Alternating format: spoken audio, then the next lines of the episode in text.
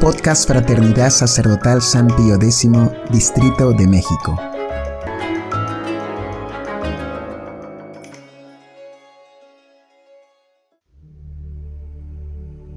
Hojitas de Fe número 10 Sed imitadores míos. Fiestas del Santoral. La santidad cristiana. Venga mi amado a su huerto y coma de sus frutos exquisitos. Cantares 5.1 La esposa del cantar de los cantares, esto es, la iglesia, que al principio del poema inspirado, es decir, al comienzo de los tiempos mesiánicos, recibió del esposo el encargo de cultivar su jardín, que no es otro que ella misma. Hacia el final del poema, es decir, hacia el final de la historia, presenta a su esposo los innumerables frutos que sus cuidados continuos han hecho producir al jardín, y le invita a comer de ellos. El esposo atento a la invitación de la esposa, le contesta. Ya vine a mi jardín, hermana mía, esposa. Ya tomé de mi mirra y de mis aromas. Ya comí mi panal y mi miel. Ya bebí de mi vino y de mi leche. Y concluye. Comed, amigos, y bebed, y embriagaos mis bien amados. Es lo que hace la Iglesia en la fiesta de todos los santos. Llegada al fin de su ciclo litúrgico, fin que representa el fin de su historia y de su acción redentora, quiere celebrar en una sola fiesta solemne la gloria del reino que ganó para Jesús. Ella reúne en una misma alabanza la multitud entera de la sociedad de los elegidos, para exaltar su triunfo y su alegría, al mismo tiempo que para invitarnos a nosotros al festín, esto es, para excitarnos a seguirlos en sus ejemplos y compartir un día su felicidad. Tres enseñanzas principales podemos sacar de esta importante fiesta litúrgica. Primero, la Iglesia es santa está llena de frutos de santidad, que son todos y cada uno de sus santos. Segundo, toda esta santidad que se encuentra en la iglesia tiene como raíz y como causa a Cristo Jesús. Tercero, esta santidad exigió la colaboración del hombre, de los santos que ahora gozan de ella. Analicemos detenidamente cada uno de ellos. Primero, la iglesia es santa, pues está llena de frutos de santidad. Es más, solo ella es santa, solo en ella se da esta nota que la hace reconocible a los ojos de todos los hombres, contra el error actual del ecumenismo que pretende que la santidad puede darse en cualquier religión. La epístola de la fiesta de todos los santos nos presenta la visión de San Juan en que el vidente contempla a los elegidos, 144.000 sacados de todas las tribus de Israel, y a continuación nos dice el apóstol, Vi, y he aquí una gran muchedumbre, la cual nadie podía contar, de todas las naciones y tribus y pueblos y lenguas, de pie delante del trono y delante del Cordero, vestidos de ropas blancas y palmas en sus manos y clamaban con voz poderosa diciendo, La salud a nuestro Dios, que está sentado en el trono y al Cordero. Y tomó la palabra uno de los ancianos diciéndome, Estos son los que vienen de la gran tribulación, y lavaron sus vestiduras y las blanquearon con la sangre del Cordero, por eso están delante del trono de Dios, y le rinden culto día y noche en su templo. Y el que está sentado sobre el trono tenderá su tienda sobre ellos. No tendrán ya más hambre ni más sed, ni caerá sobre ellos el sol ni ardor alguno, porque el Cordero que está en medio ante el trono los pastoreará y los guiará a las fuentes de las aguas de la vida, y enjuagará Dios toda lágrima de sus ojos. La Iglesia, pues, es santa, plenamente santa, y esta plenitud de santidad se manifiesta por la variedad de la santidad de sus miembros. Nada puede alentarnos más a la santidad que ver que la Iglesia ha recibido de Dios tal fecundidad, que en cualquier tiempo, lugar, condición, sexo, puede ella suscitar santos. ¿Qué podrá impedirle esta obra? La tribulación, la angustia, la persecución, el hambre, la desnudez, el peligro, la espada. Romanos 8:35. Así como la naturaleza cuenta con gran diversidad de frutos, de modo que los hay para todas las estaciones, y dentro de cada estación los tenemos muy variados. Así también en la iglesia hay santos de todas las estaciones, de primavera, de verano, de otoño y de invierno. Esto es, santos forjados en tiempo de paz y en tiempo de persecución, en el mundo cristiano y en el mundo hostil a la iglesia, en el comienzo de la iglesia y al fin de ella y dentro de cada una de estas categorías tenemos gran diversidad de santos. Así, honramos a los patriarcas, a los profetas, a los apóstoles, a los mártires, a los confesores, a las santas vírgenes, a los anacoretas, a todos los ángeles, a los doctores y pontífices, a todos los fieles que han alcanzado la santidad en las más diversas circunstancias y tiempos de la Iglesia. Esta gran variedad de la santidad de la Iglesia responde al plan de Dios. Así como Dios, cuando hizo el paraíso terrenal para Adán, no se limitó a trazar su ordenamiento general, sino que plantó en él cada uno de los árboles y de las flores, dando a cada uno de ellas su naturaleza, determinándole su función y asignándole su lugar. Así también, Dios asignó a cada alma el lugar que ocuparía en su iglesia, la santidad que debería asegurar en ella para la hermosura y variedad del todo.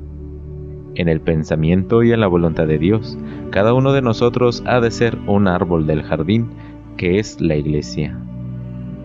Dios, según su voluntad libre y poderosa, antes de la creación del mundo, nos predestinó, nos eligió, nos bendijo en Cristo, para que en su presencia seamos santos y puros en la caridad y lleguemos a ser una alabanza y una gloria de su gracia.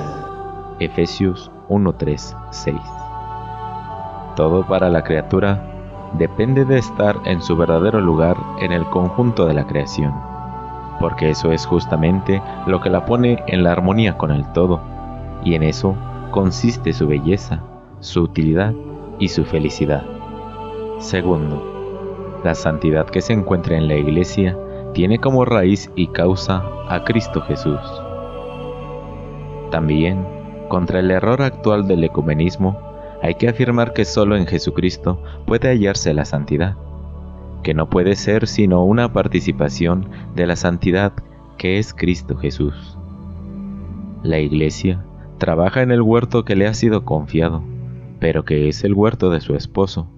Por eso, continuamente vemos a la esposa del cantar apoyada en su esposo, es decir, la variada santidad de la Iglesia no es más que la participación a la santidad inagotable de su esposo, Jesucristo.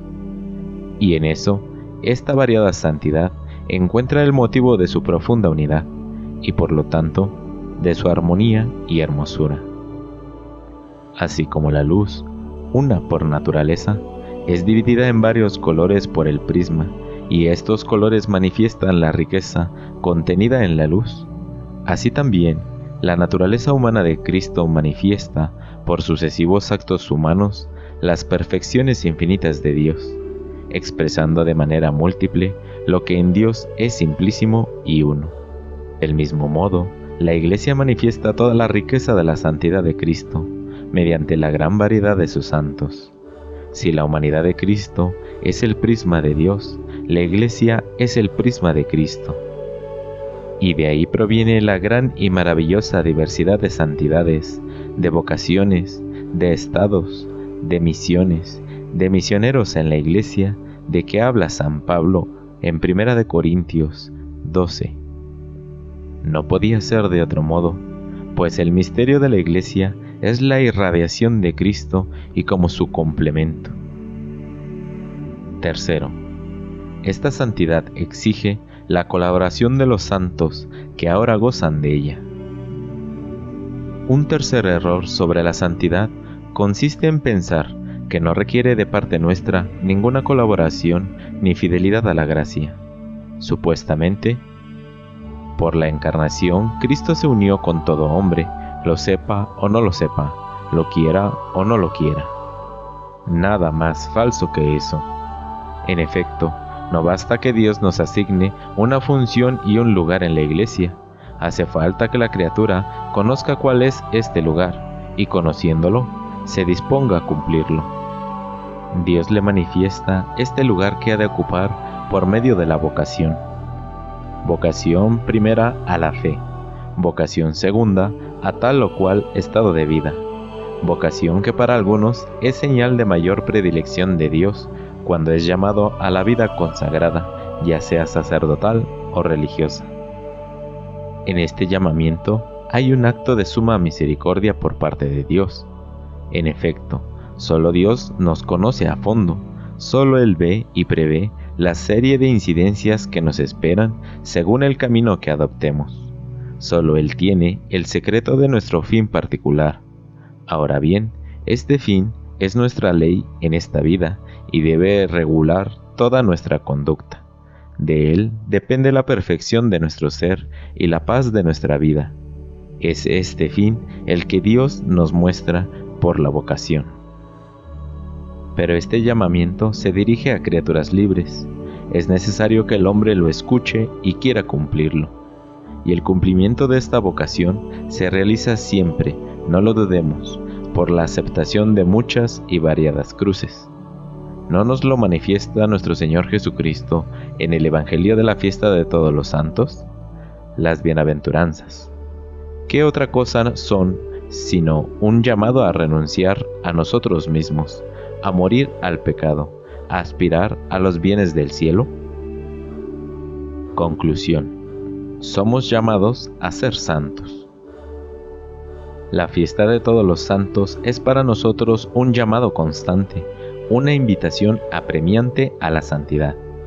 También nosotros somos hijos de la Iglesia, razón por la cual la Iglesia ha de manifestarse fecunda en nosotros.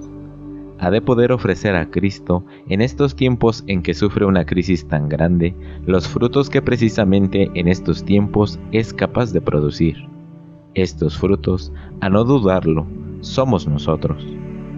Qué gran alegría sentiremos en el cielo cuando veamos que nosotros, pobres pecadores, somos el gran regalo que la iglesia hace a su esposo. Mira, podrá decir la iglesia, en esos tiempos que me fueron tan contrarios, te conseguí estos hijos, todos frutos de mi solicitud, de mi amor de madre y de esposa. ¿Imposible? ¿Soñamos?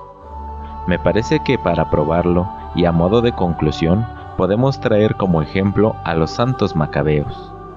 Los macabeos y todos los judíos fieles que hacia el año 160 a.C.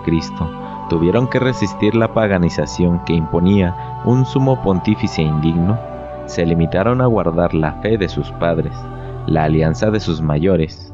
Para ello, resistieron como ahora lo hacemos nosotros, cada cual según su condición. Cuando lo pudieron, pasaron a la ofensiva algunos sufrieron persecución y martirio, otros vieron el triunfo contra los enemigos, pero todos ellos, con todas sus miserias, llevaron su resistencia como lo podemos estar llevando nosotros. Y sin embargo, merecieron ellos el elogio y la alabanza del Espíritu Santo en los dos libros inspirados que nos cuentan estos acontecimientos para nuestra edificación. Pidamos pues a la Santísima Virgen, a San José, a los santos ángeles, a todo el cortejo de patriarcas, profetas, apóstoles, mártires, confesores, vírgenes, la gracia de aspirar generosamente a la santidad, sin dejarnos desalentar lo más mínimo por nuestras miserias y por las cruces y adversidades que nos toque sobrellevar, para que un día podamos recibir como ellos el elogio del Espíritu Santo y la recompensa que Dios reserva a sus fieles servidores.